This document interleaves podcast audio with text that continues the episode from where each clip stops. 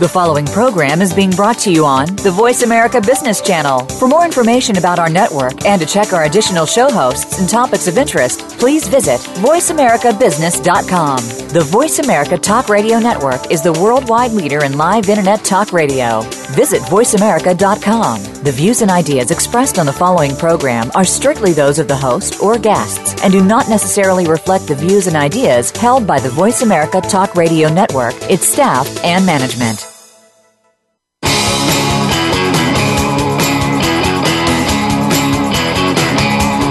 One moment, a business is on top of its game, profitable and well respected. In the next moment, it could be the victim of a major fraud with potentially catastrophic consequences financial losses, damaged reputation, diminished stakeholder value, scrutiny, even bankruptcy. These stories are all too common in today's business headlines. While some organizations recover, others don't make it. How do you minimize the risk of fraud and avoid the devastation? Welcome to Fraud Talk with host Chris Marquet. Our goal is to prevent your organization from becoming one of the statistics. Now, here is Chris Marquet. Good morning, good morning, Fraud Talkers. I am your host, Chris Marquet, on the Voice America Online Radio Network. We have a great program uh, for you today with my special guest, Dr. Kelly Richmond Pope, who is a professor of accounting and MIS at DePaul University's Driehaus College of Business in Chicago. Uh, Dr. Pope teaches a graduate level course in forensic accounting, among other things, and is an expert in white collar fraud. She is currently finishing up a documentary on the Rita Crundwell embezzlement case uh, up in Dixon, Illinois, which uh, some of you, I'm sure, are familiar. And we're going to get into that case uh, in detail today uh, with Kelly. But before we um, we uh, speak with Dr. Pope, uh, who will join us in a minute, let us not forget our mantra, which is at any time in any organization, there's always somebody who's up to no good. And Fraud Talk is here to help educate the business community about the perils and pitfalls of fraud in today's economy my We're here to tamp it down, squelch it, shed some light on it, and hopefully stem the tide of fraud, which is like a leech on society, sucking the lifeblood out of businesses all around us. And that's no joke. Uh, remember, the call in line for the program is 866 472 5790. That's 866 472 5790. If you would like to join the discussion this morning, uh, you can also find us online on the major social media, including Facebook, LinkedIn, and Twitter at Fraud Talk, and we use the hashtag Fraud Talk. Also on our blog, which is Fraud Talk on the Blogspot uh, host web hosting uh, system, or you can also call me directly at or contact me at Chris at marquetinternational.com. That's M A R Q U E T international, all one word dot com. If you've got a comment question or a suggested fraud of the week. Speaking of which, uh, this week's fraud comes to us from the New York City area, and it involves a CFO who embezzled $5.7 million from a local moving company, and who was just sentenced uh, this past week to six years in prison, uh, which is nice. Uh, and let me and let me tell you a little bit about this case. It's uh, Gregg Pierleoni. That's G R E G G P I E R L E O N I, former CFO of Larchmont, uh, New York-based Collins Brothers Moving. Uh, he was indicted last January on two charges in, in federal court, accused of engaging in mail and wire fraud uh, to support an extravagant lifestyle and, uh, and making lavish purchases, including including collectible coins and valuable artwork. Uh, Pierleoni, 59 uh, was facing up to 40 years in prison uh, after uh, embezzling the nearly $6 million in company funds. In fact, he pled guilty to one count of wire fraud uh, back in March, I believe it was, and has just been sentenced to the 72 months in federal prison in White Plains, followed by three years of supervised release. He was also ordered to pay more than $4.8 million in restitution to Collins Brothers, plus a million dollars to the uh, the company's insurance carrier, which paid out its uh, fidelity uh, on its fidelity coverage, uh, as well as one, he was ordered to pay 1.4 million dollars to the IRS. And folks, this is where this is where a lot of you know you get nailed. the IRS the failure to pay taxes on your Ill, ill-gotten gains is a is a killer. Uh, so that's uh, something to remember if you're thinking about uh, stepping over the line. In any event, in this case, uh, the theft spanned a seven year period from 2006 through uh, just April of 2013 last year. Uh, and, uh, and Pierleoni was, was at Collins Brothers for after 26 years. Uh, he stole the money by transferring funds from their operating account to various other accounts and writing checks to pay for his various credit cards.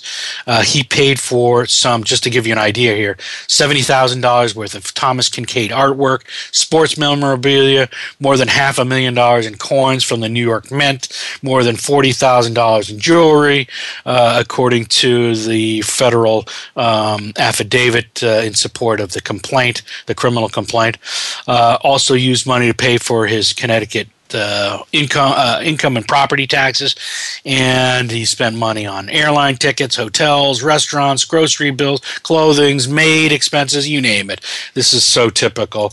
Uh, according to the uh, court filings, Pierleoni basically wrote out company checks and sent them to the mail to a post office in Newark, New Jersey, to pay for his personal American Express bill, and.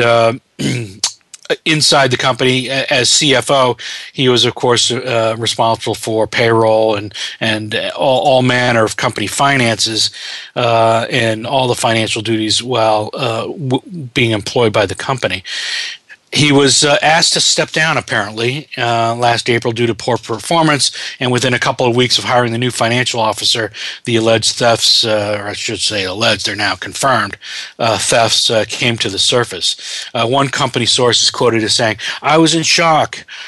He's just a regular guy with four kids, a wife. Who would know?" Um, he's a quote quiet, quiet and mild mannered person uh, who didn't have issues with the company, according to this uh, this inside company source, uh, quoted in a, in, a, in one local article I'm reading. Uh, they didn't know his salary, but they kind of figured that figured that you know his wife came from money and a wealthy family or whatnot, and that's why uh, he was living you know comfortably, quote unquote. And frankly, folks, you know, a few million dollars in the local in the New York City area, Fairfield County, where this guy lived, isn't a isn't a big deal. It's not a lot of money. It, uh, and frankly, it takes it takes a lot to live in that part of the world.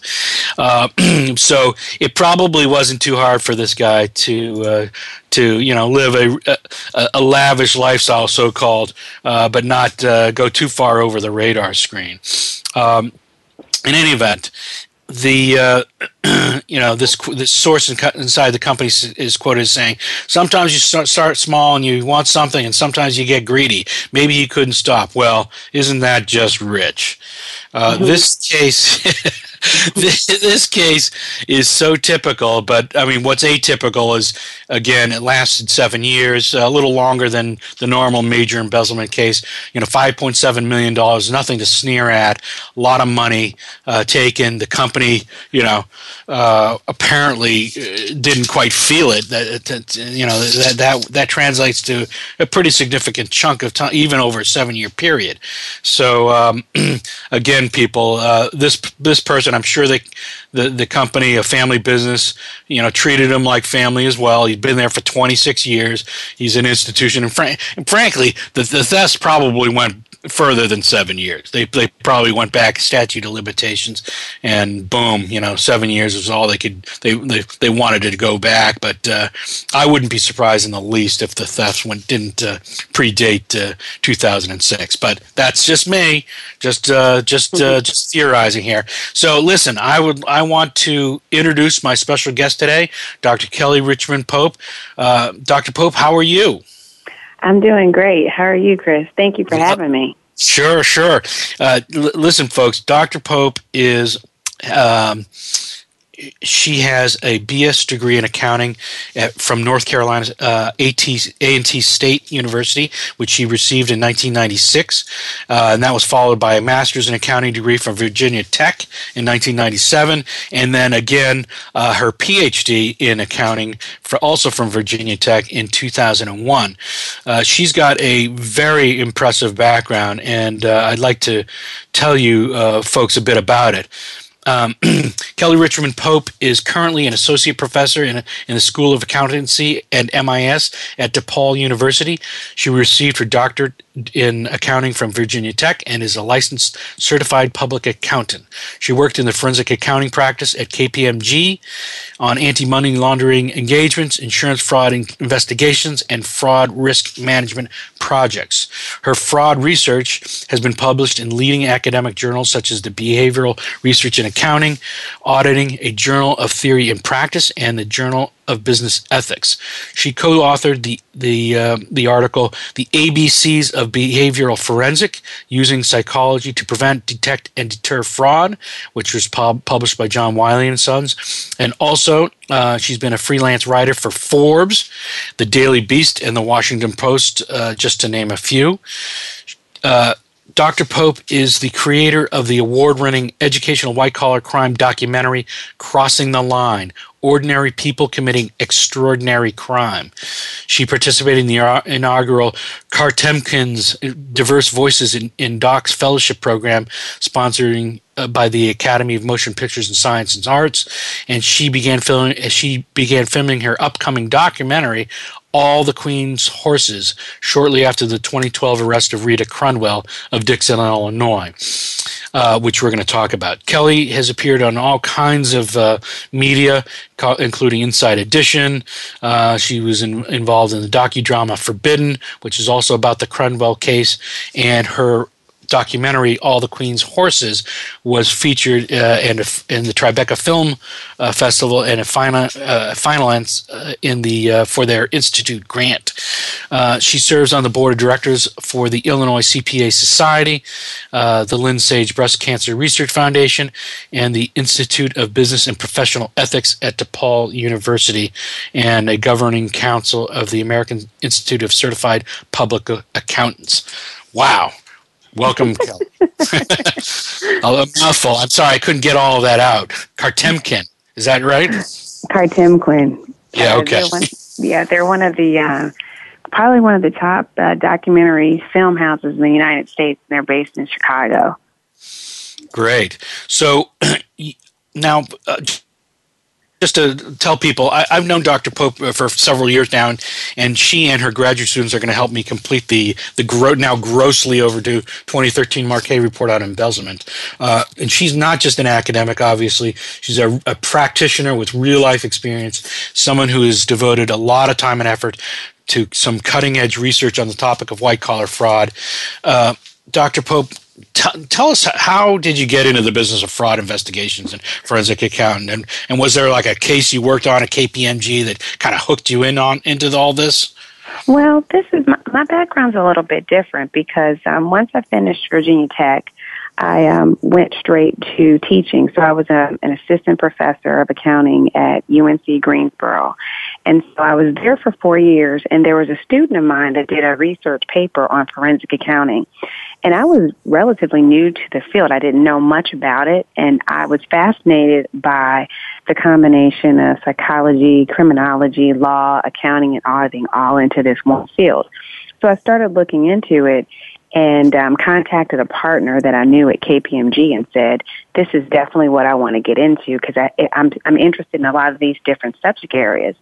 And so at the time I was not a CPA and he told me, well, Kelly, in order to go to the big four, you need to take the CPA exam. So I sat, studied, took the CPA exam and then my uh, husband was finishing business school at UNC Chapel Hill and we moved to Chicago. And so instead of going back into academia, I went to KPMG and worked in their forensic practice and learned a lot, but realized that the investigations were interesting, but I never got to talk to the person that uh, was allegedly committing the crime. And so I, I wanted to learn more about each case, but I was always on the peripheral vision of a case. And so I decided that if and when I ever went back into academia, I would spend time interviewing white collar offenders because I felt like that was the best way to learn what happened. And so it wasn't a particular case at KPMG. I would say it's probably all of the experiences that I had that really led me to have the desire to actually want to talk to the person that committed the crime. So, um, I was at a conference, an academic conference, and there were two um, people that had just authored a book um, by the name of Stolen Without a Gun.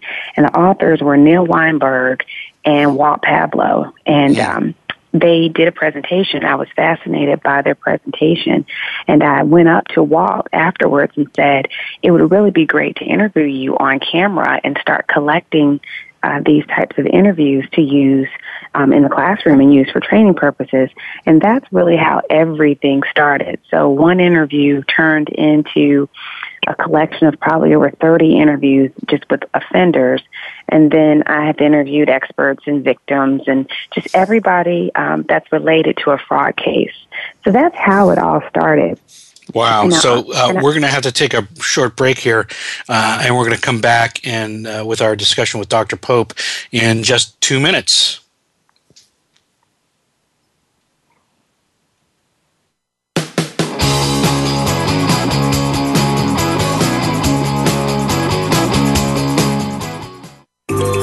Out what's happening on the Voice America Talk Radio Network by keeping up with us on Twitter. You can find us at Voice America TRN.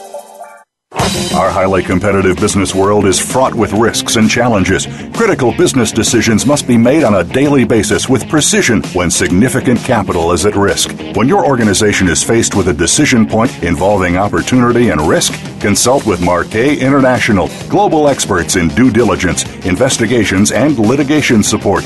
Marquet International professionals assist organizations with vetting key individuals and businesses as well as conducting sensitive employee or executive misconduct investigations. Our experts work with corporate counsel to develop facts and intelligence related to parties and circumstances in litigation, including conducting interviews, deep background investigations, and asset recovery inquiries. We are recognized in the area of fraud investigations, response and business controls consulting. When circumstances require sensitive and professional fact finding, turn to Marquet International, world leaders in investigations and risk mitigation. Visit marquetinternational.com or call 617 733 3304. Workplaces are only as strong as their teams. Teams are only as strong as their individual members. Are you seeking a better way to take your business to a higher level? We're here to help. Listen for Leading with Social Emotional Intelligence, Building Trust Through Intentionality and Vulnerability with host Glenn Harris. Together, we'll explore the five key behaviors of a cohesive team and other concepts designed to keep your team working smarter. Tune in every Tuesday at 4 p.m. Pacific Time, 7 p.m. Eastern on Voice America Business.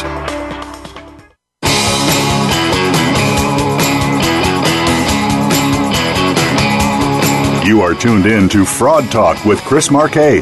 If you have a question or comment about the show, please send an email to Chris at marquetinternational.com. That's C H R I S at M A R Q U E T international.com. Now, back to Fraud Talk.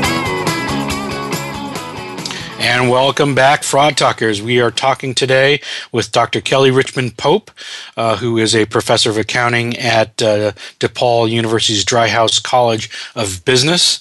And she teaches, among other things, a graduate level course in uh, forensic accounting uh, and has a number of uh, real world experiences. And she was just telling us about how she got involved in the uh, in this whole area of fraud, starting with interviewing uh, real life uh, perpetrators and victims and others. Uh, welcome back, Dr. Pope.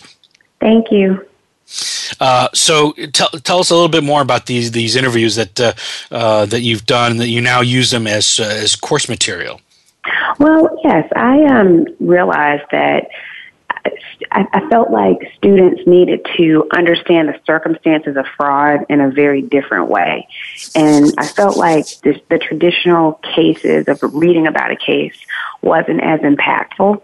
So that's what led me to start recording them. So I took a, I have a crew of people that travel with me, almost like a, a reality show is sometimes what I feel like.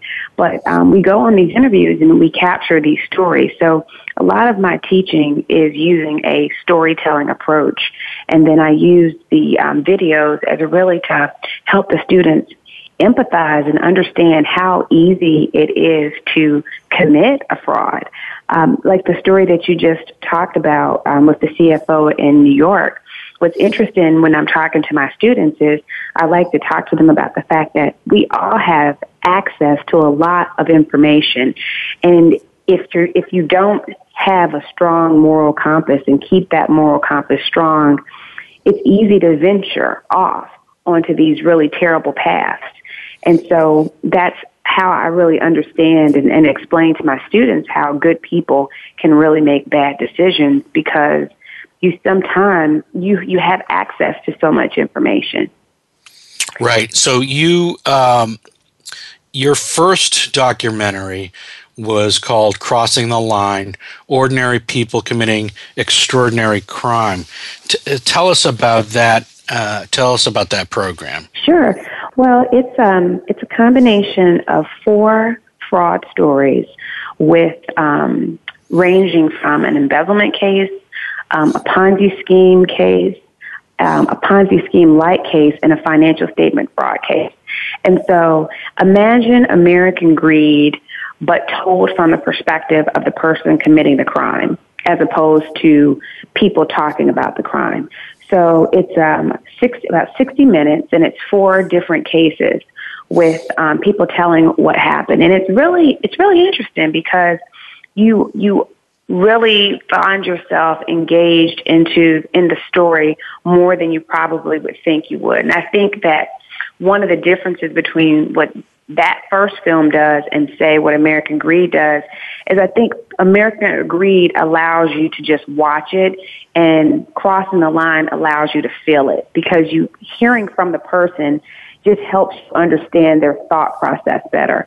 So when I teach the fraud triangle in my class, what I really focus on a lot is the rationalization component of fraud.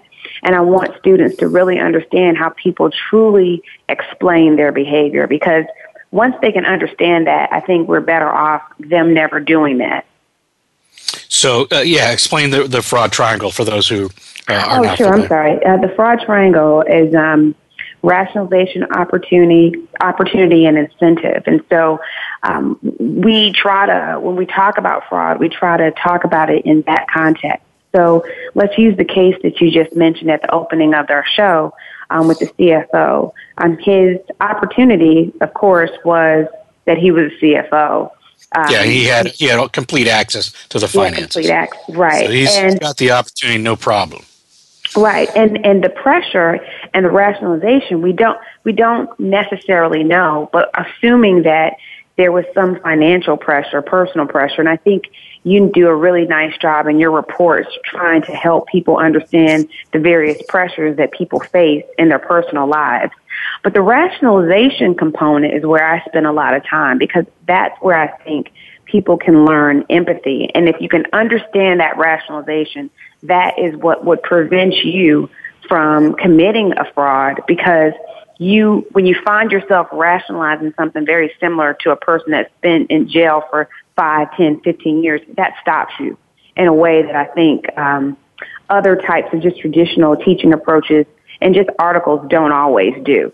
So, so in the case of Mr. Pierleoni, uh, presumably the pressure might have been, you know, some years ago. You know, maybe his kid's going off to college or whatever, or, his, you know, his wife's demanding, you know, whatever, a, a, certain lifestyle, and he starts stealing and realizing how easy it is to steal, or maybe he was even thinking he was going to pay the money back.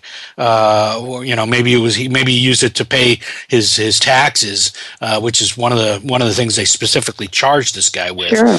Um, uh, but then it becomes really easy, and then all of a sudden he's doing it for a lifestyle. Uh, right. So it, it, to me, I think in this case, it, it kind of morphs into, or perhaps it morphs, or maybe it was just greed all along.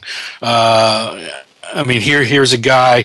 You know, he he comes across as a, as the ordinary person, um, but he's stealing from the company massive amount of money over a long period of time.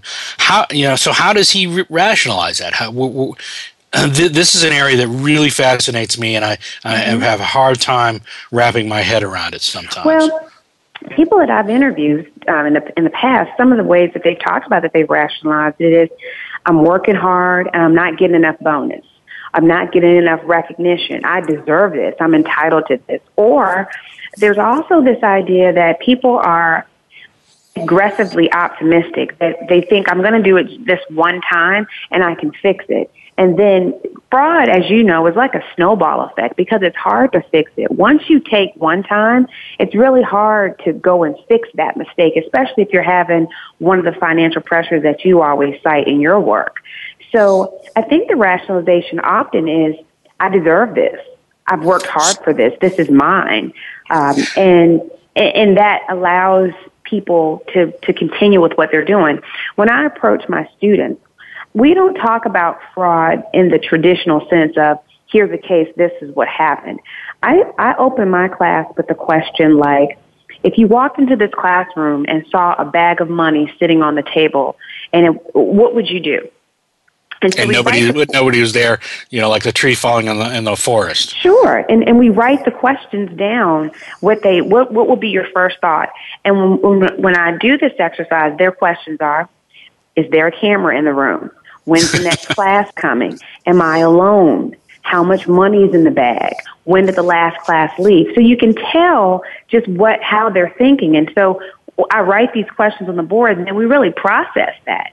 You know, speaking of the Rita Crundwell case, when we talk about what happened in Dixon, Illinois, and for those that are listening, um, Dixon, Illinois is uh, 100 miles west of Chicago, and um, their city comptroller, Rita Crundwell, embezzled $53 million over a 20 year period, and she was sentenced to 19 and a half years in prison on February 13th of 2013, 2014. And when we when I open my discussion about that case, I don't ask I don't give them those facts of the case. What I ask them is, what would you do if you knew that you could live like a king or queen for 20 years off of $53 million and you know you stole it, but at the end of those 20 years, you'd have to go to jail for 20 years. What would you do? and some of the questions that the students ask, first question is, how old am I? And so you can see that there's this cost benefit analysis that a lot of people are thinking about. But what it just goes to show you is how human we all are. And so um, fraud is never going to stop because it's such a human behavior. But we all are thinking about the cost benefit analysis. Will I get caught? How old am I?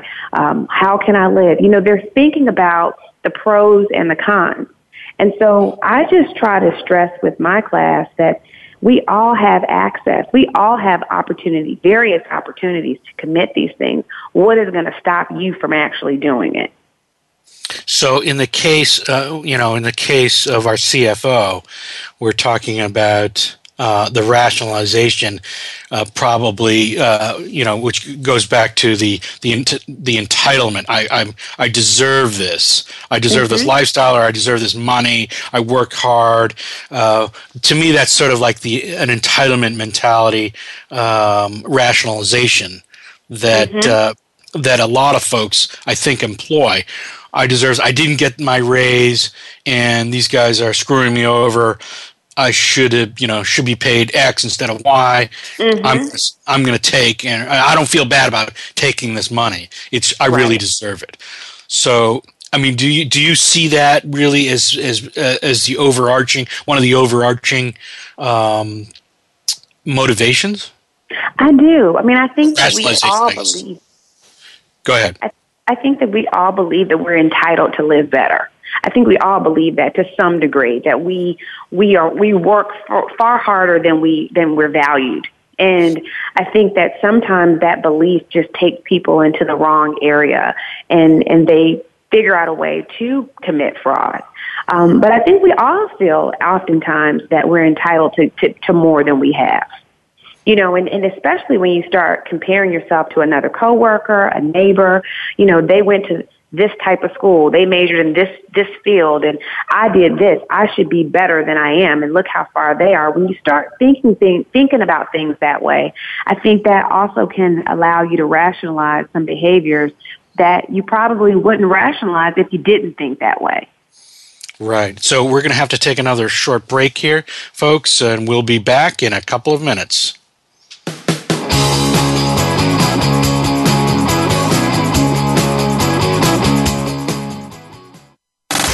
Have you friended us on Facebook yet? Why not? Just go to facebook.com forward slash voice America or search for the keywords voice America. Once you are part of our Facebook network, you'll receive daily messages about what's happening with our shows, this week's featured guests, and new happenings at the Voice America Talk Radio Network. And you can add your voice to the always active discussions on our timeline. Just go to facebook.com forward slash voice America or search for Voice America. Our highly competitive business world is fraught with risks and challenges. Critical business decisions must be made on a daily basis with precision when significant capital is at risk. When your organization is faced with a decision point involving opportunity and risk, consult with Marquet International, global experts in due diligence, investigations, and litigation support. Marquet International professionals assist organizations with vetting key individuals and businesses, as well as conducting sensitive employee or executive misconduct investigations. Our experts work with corporate counsel to develop facts and intelligence related to parties and circumstances in litigation, including conducting interviews, deep background investigations, and asset recovery inquiries. We are recognized in the area of fraud investigations, response and business controls consulting. When circumstances require sensitive and professional fact finding, turn to Marquet International, world leaders in investigations and risk mitigation. Visit marquetinternational.com or call 617 733 3304. Does your business, like many, face obstacles to becoming successful? Would you love to have an open forum of entrepreneurial ideas and best practices brought to you each week? Tune in for The Second Stage with hosts Brendan Anderson and Jeffrey Cadlick. We'll spotlight entrepreneurs and growing companies that are creating a vibrant economic base, as well as addressing some of the obstacles that could be standing in the way of your success. Listen Mondays at 5 p.m. Eastern Time, 2 p.m. Pacific on the Voice America Business Channel.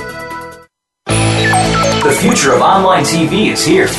View exclusive content from your favorite talk radio hosts and new programs that you can't see anywhere else. Visit VoiceAmerica.tv today.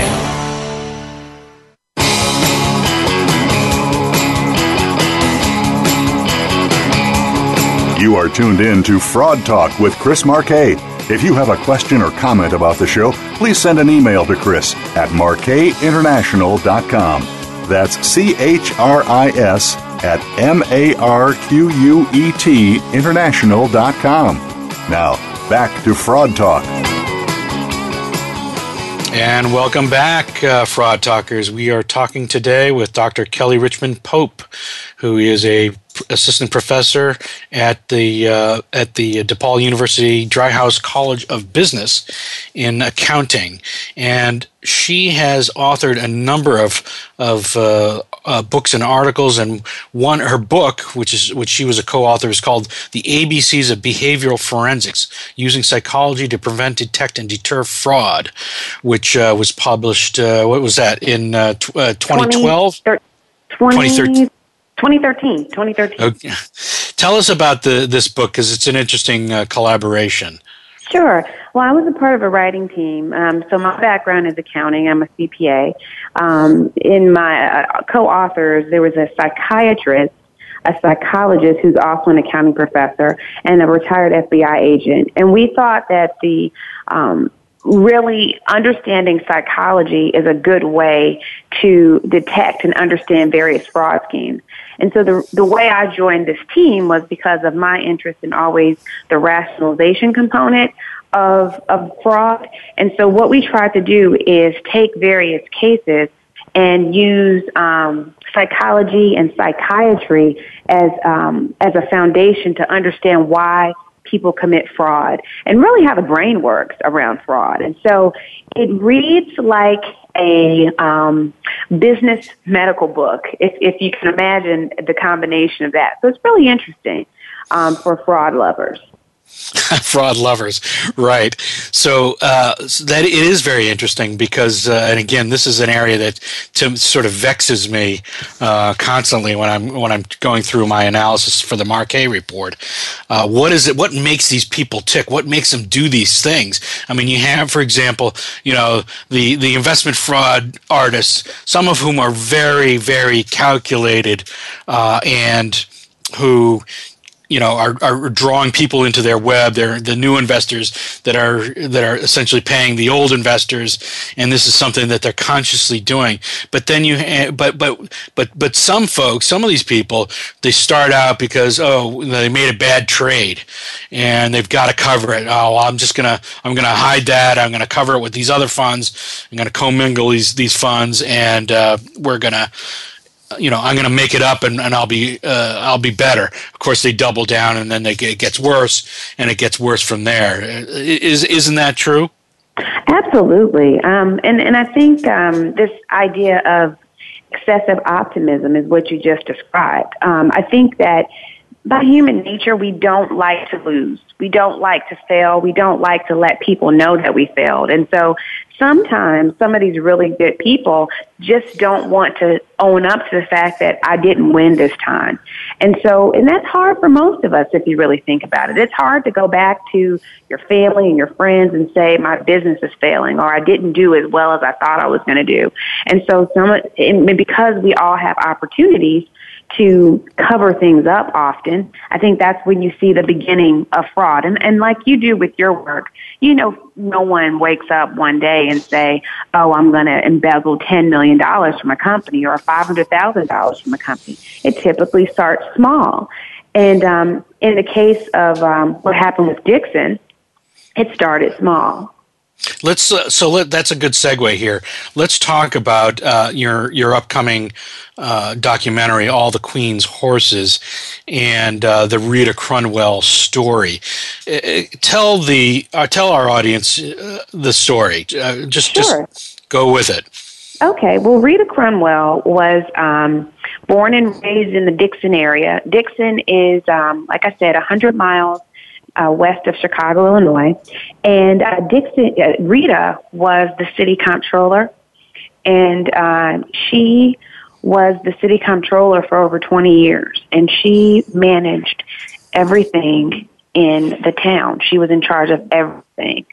So, um, what happened was she um, started embezzling funds from the city. Now, the annual budget of the city was between six and eight million dollars a year. Okay, and Rita embezzled fifty-three million. She pretty much embezzled everything that the, the town took in, but she was able to do this because she, she was entirely um, in charge of all of the finances. So she received the mail, she deposited the checks, um, she wrote, she, she managed the budget, she did it all. Now, what was interesting about this town is they have a commissioned form of government. So you have a lot of part-time commissioners that are overseeing um, the operations of the town. But Rita was the one full-time person that maintained everything.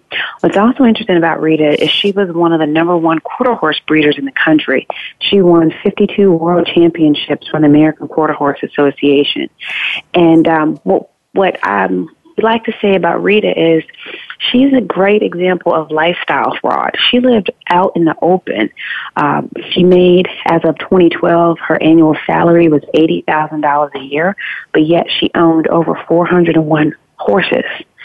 Um, so very fascinating case, but a very simple fraud scheme. And as as you know with your report and and your show, most of these schemes are relatively easy. You don't see a lot of schemes like Enron um, of the world. Most of the schemes are pretty basic.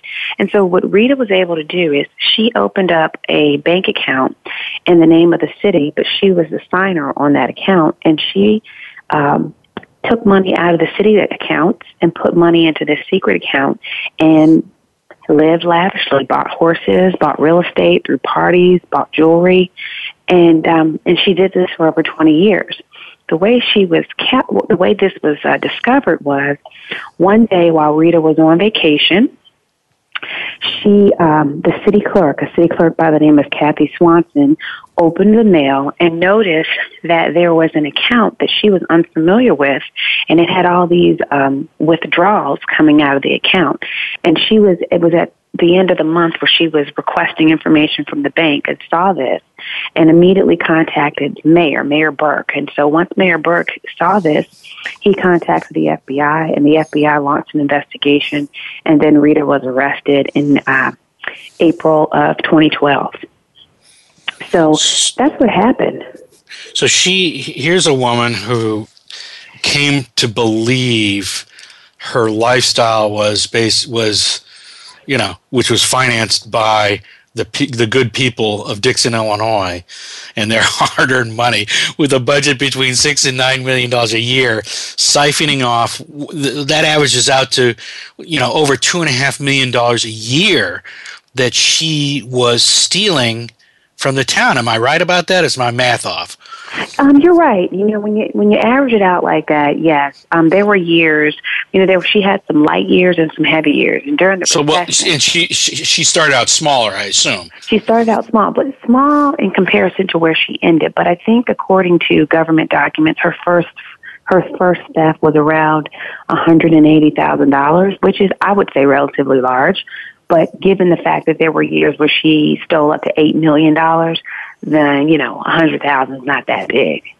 No, but I mean, so, so she takes this money and she builds this uh, quarter horse farm, this quarter horse business, basically.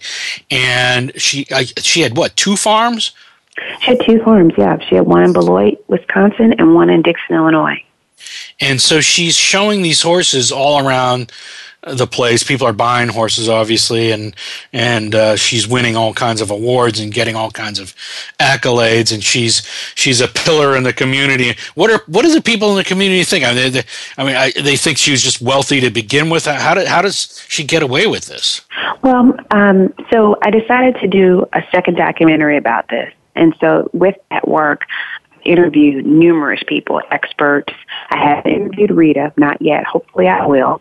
Um, but I've interviewed residents of Dixon, and some of the rumors that um, were with among the town was she had a wealthy investor in her in her business, um, that her family owned satellite stock and Campbell Soup stock, and uh, she received large dividends. And if you notice, these rumors are you can't really can't prove them. I mean, she could have had an investor and that could have been bankrolling all of her operations. But one thing that was interesting is when the U.S. Marshals um, seized her property and started caring for her horses, the U.S. Marshals were spending $200,000 a month taking care of all of those horses. So there, I think that there were people that asked questions, but the answers that they received were just you couldn't keep you couldn't push back on that you know how could you say show me that you have an investor. So I think it was very difficult for them to, to go forward with it. Um, what's interesting about this case is uh, the neighboring towns um, in that part of, of Illinois, Sterling, Illinois to be exact, neighboring town, similar population, similar budget size, didn't have, they weren't in the red. They were profitable. And so about a year before Rita was arrested, their uh, city engineer, a gentleman by the name of Scott Schumart, wrote a, an open letter saying, I've, I've done some investigation work and I'm trying to understand why Dixon is so bad off and we're not.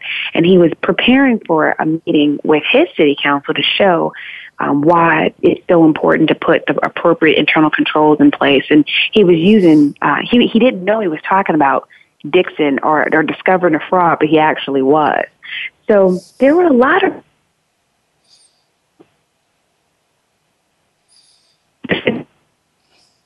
something just not quite right with Dixon.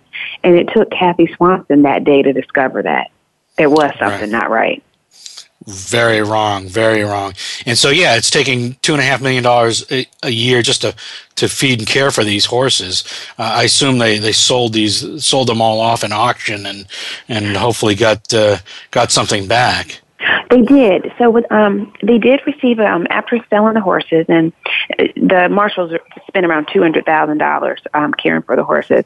Um, but they did auction them off. They were able to sell them and Dixon uh, later sued their auditors and a sole proprietor audit, like a mom and shop audit firm or accounting firm, and Fifth Bank, and they received a forty million dollar settlement from from uh, those three parties.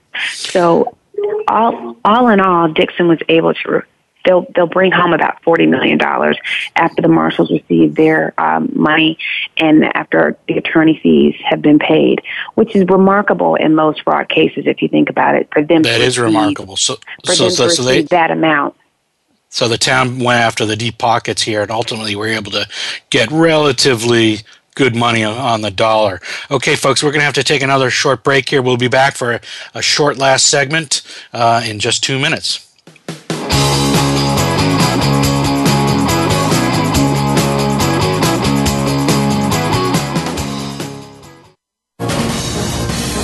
Voice America Business Network, the bottom line in business. Our highly competitive business world is fraught with risks and challenges. Critical business decisions must be made on a daily basis with precision when significant capital is at risk. When your organization is faced with a decision point involving opportunity and risk, consult with Marquet International, global experts in due diligence, investigations, and litigation support. Marquet International professionals assist organizations with vetting key individuals and businesses, as well as conducting sensitive employee or executive misconduct investigations. Our experts work with corporate counsel to develop facts and intelligence related to parties and circumstances in litigation, including conducting interviews, deep background investigations, and asset recovery inquiries. We are recognized in the area of fraud investigations, response and business controls consulting. When circumstances require sensitive and professional fact finding, turn to Marquet International, world leaders in investigations and risk mitigation. Visit MarquetInternational.com or call 617 733 3304. Do you want to know what's really going on these days? Well, Capital Thinking takes you inside the worlds of policy, politics, law, and business. What happens in Washington, on Wall Street, and in our nation's legal system impacts your business every day. We're taking you on a behind the scenes tour of all of it. Each week, we bring you unfiltered conversation with a variety of influential policymakers, lawyers, and business leaders. I'm Kevin O'Neill, and I'm your host as Capital Thinking tours the halls of power.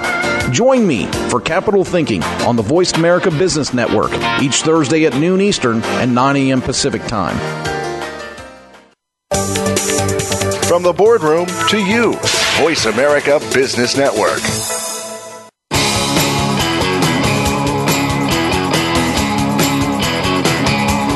You are tuned in to Fraud Talk with Chris Marquet. If you have a question or comment about the show, please send an email to Chris at marquetinternational.com. That's C H R I S at M A R Q U E T international.com. Now, back to Fraud Talk. And welcome back, Fraud Talkers. We are speaking today with Dr. Kelly Richmond Pope, who is an author and a professor of accounting at DePaul University Driehaus College of Business. She is also a documentary filmmaker, and she is currently working on finishing up the uh, the uh, story uh, about Rita Crundwell, which we've been hearing about in gory detail, uh, called All the Queen's Horses. She, of course, being the Queen, Rita Crundwell, that is. Uh, and if you'd like to join us today, um, call at 866 uh, 472 5790. Uh, we'd have love to take your call if if you'd like to call in and, and join the discussion. Um, welcome back, Dr. Pope. Thank you. So, we've been talking about the uh, the Rita Crundwell case, and she so she's been sentenced to I think it was 19 and a half years in in uh, prison, and this was this is federally prosecuted, correct?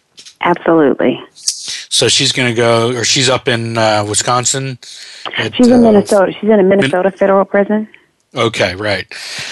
and and is there a chance that she would get out sooner than than later? Well, you know, when you look at um, federal time, um, typically you're you serve eighty five percent of that time. So I'm not certain that she'd get out early. Maybe on good behavior. I'm not sure. Um, I was uh, in the courthouse in the room when she was actually sentenced. So I've, I've been back and forth to Dixon. I've traveled with the U.S. Marshals, and I did some filming of her home in Florida. And um, the day of uh, sentencing, I remember Judge Reinhard saying that um, she was um, was it was so egregious what she did, and he took her into custody right then and there. And oftentimes, people have um, 30 to 60 days to get their personal affairs in order, but she didn't. Uh, she was immediately taken into custody. So I'm not certain that she would be released on good behavior. I really don't know. Good. Well, I hope she doesn't. I mean, it really was egregious, and frankly, the the most egregious story I've ever heard. She now go, going back to the psychology. I mean, was she contrite at all? I mean, what what what what do you think? You know, this was an, this sounds to me like an, a lifestyle entitlement uh, situation. You know, it seems like you know, Rita never did, and she's never done any interviews. And it seems like with her, she could. She had access. And she realized that no one was looking. And it's almost like when, I, when I'm in my class, I explain this to my students. I, I talk about it this way. If you were walking down the street and you and there was a bank. No one was in the bank and the and the vault was open, filled with money. And there's no cameras and nobody looking. Would you go in and take five dollars? And I, I, I equate that to what it must have felt like to Rita with no one paying attention to anything that she was doing. She being absolutely con- in charge of all of the town's finances and nobody knowing. And so she just started to take and take and take and take. And that's what I would imagine that she realized that no one was looking at her. And I'm sure after year three, she convinced herself that this was okay to do because to, to to do something like that for that period of time at that amount of money, um, that has to have some some impact on your psyche after a while. Because 20 years stealing 53 million dollars by yourself, because it was proven that there were no co-conspirators. So she did this alone, according to the marshals and the FBI. So um, there has to be some type of personality trait that she that she exhibits or either adapted to through the through those years.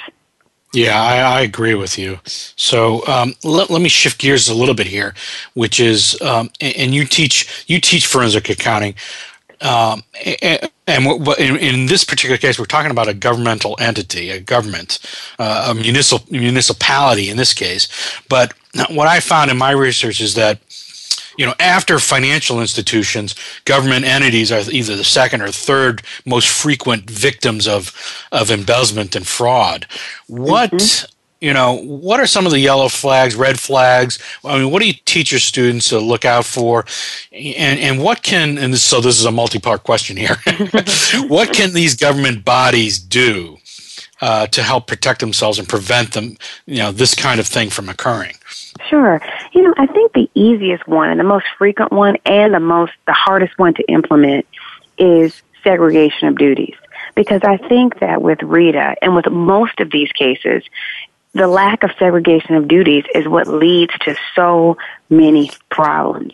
Um, and I think that the another um, easy thing to implement is the perception of oversight. You know, if, if you think that someone is watching what you're doing or paying attention to what you're doing, you're less likely to do something. And so I think implementing the perception of oversight would be really important. Um, I think also uh, making sure that you have people in place that have some type of financial training.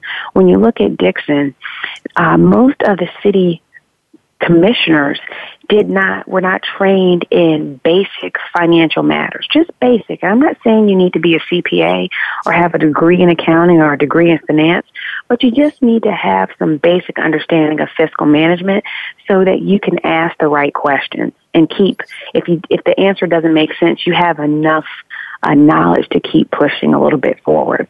But I think with governmental entities, you find that there's the lack of internal controls and segregation of duties typically is so high that these systems are so easy to manipulate.